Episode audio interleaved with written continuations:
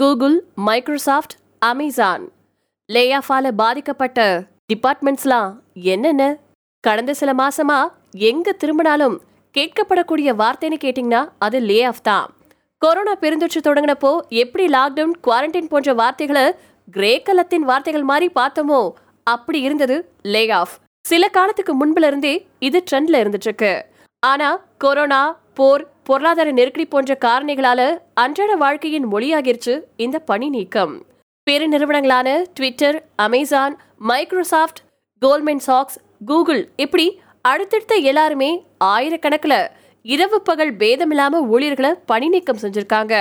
இதுக்கு முக்கிய காரணம் காஸ்ட் கட்டிங் இப்படி இருக்க இப்படி லே ஆஃப் செய்த நிறுவனங்கள்ல எந்தெந்த நிறுவனங்கள் அதிகமா பாதிப்படைஞ்சிருக்கு அப்படிங்கிற தரவுகள் எடுக்கப்பட்டிருக்கு. மைக்ரோசாஃப்ட் ப்ளூம்பர்க் அறிக்கையின்படி மைக்ரோசாஃப்ட் நிறுவனத்தில் மேற்கொள்ளப்பட்ட லே ஆஃப்கள் மறுசீரமைப்பின் ஒரு பகுதியாகும். அதில் பல விளையாட்டு ஸ்டுடியோக்கள் மிகவும் பாதிக்கப்பட்டிருக்கு.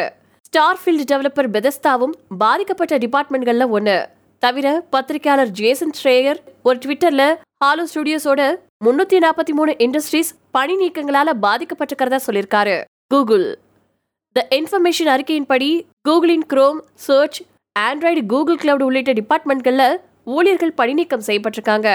கடந்த வெள்ளிக்கிழமை அன்னைக்கு பன்னெண்டாயிரம் ஊழியர்களை ஒரே நேரத்தில் பணிநீக்கம் செஞ்சிருக்கு அந்த நிறுவனம்.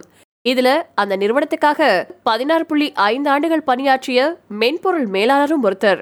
லே ஆஃப் செய்யப்பட்ட பெரும்பாலான ஊழியர்கள் உயர் செயல்திறன் உடையவர்கள் பட்டியல இடம்பெற்றவங்க மேலும் வருஷத்துக்கு ஐநூறாயிரத்துல இருந்து ஒரு மில்லியன் டாலர் வரைக்கும் அதாவது நாலு புள்ளி எட்டு கோடி சம்பாதிக்கக்கூடிய சில மேலாளர்களும் இதுல அடக்கம். அமேசான். ப்ளூம்பர்க்கின் கூற்றுப்படி அமேசான்ல பணி நீக்கம் டிவைஸ் அண்ட் சர்வீஸ் பிரிவில் மேற்கொள்ளப்பட்டிருக்கு. பெருவாரியான அலெக்சா மற்றும் குழந்தைகளுக்கான வீடியோ அழைப்பு சாதனம் மற்றும் டெலிஹெல்த் சேவை உள்ளிட்ட அதன் எக்கோ ஸ்மார்ட் ஹோம் சாதனங்கள் போன்ற தயாரிப்புகளோட தொடர்பில் இருக்கக்கூடிய குழுக்களை பாதிச்சிருக்கிறதா? வன்பொருள் தலைவர் டேவ் லிம்ப் சிஎன்பிசி கிட்ட தெரிவிச்சிருக்காரு. பிரைம் ஏட்ரோன் விநியோக திட்டத்தின் ஒரு பகுதியா? அதன் தலைமையகம் மற்றும் அதன் பெல்டிங்டன் ஓரிகான் சோதனை தளம் உள்ளிட்ட பல தளங்கள்ல ஊழியர்களிடையே பணி நீக்கங்கள் இருக்கிறதா? என்பிசி தெரிவிச்சிருக்கு.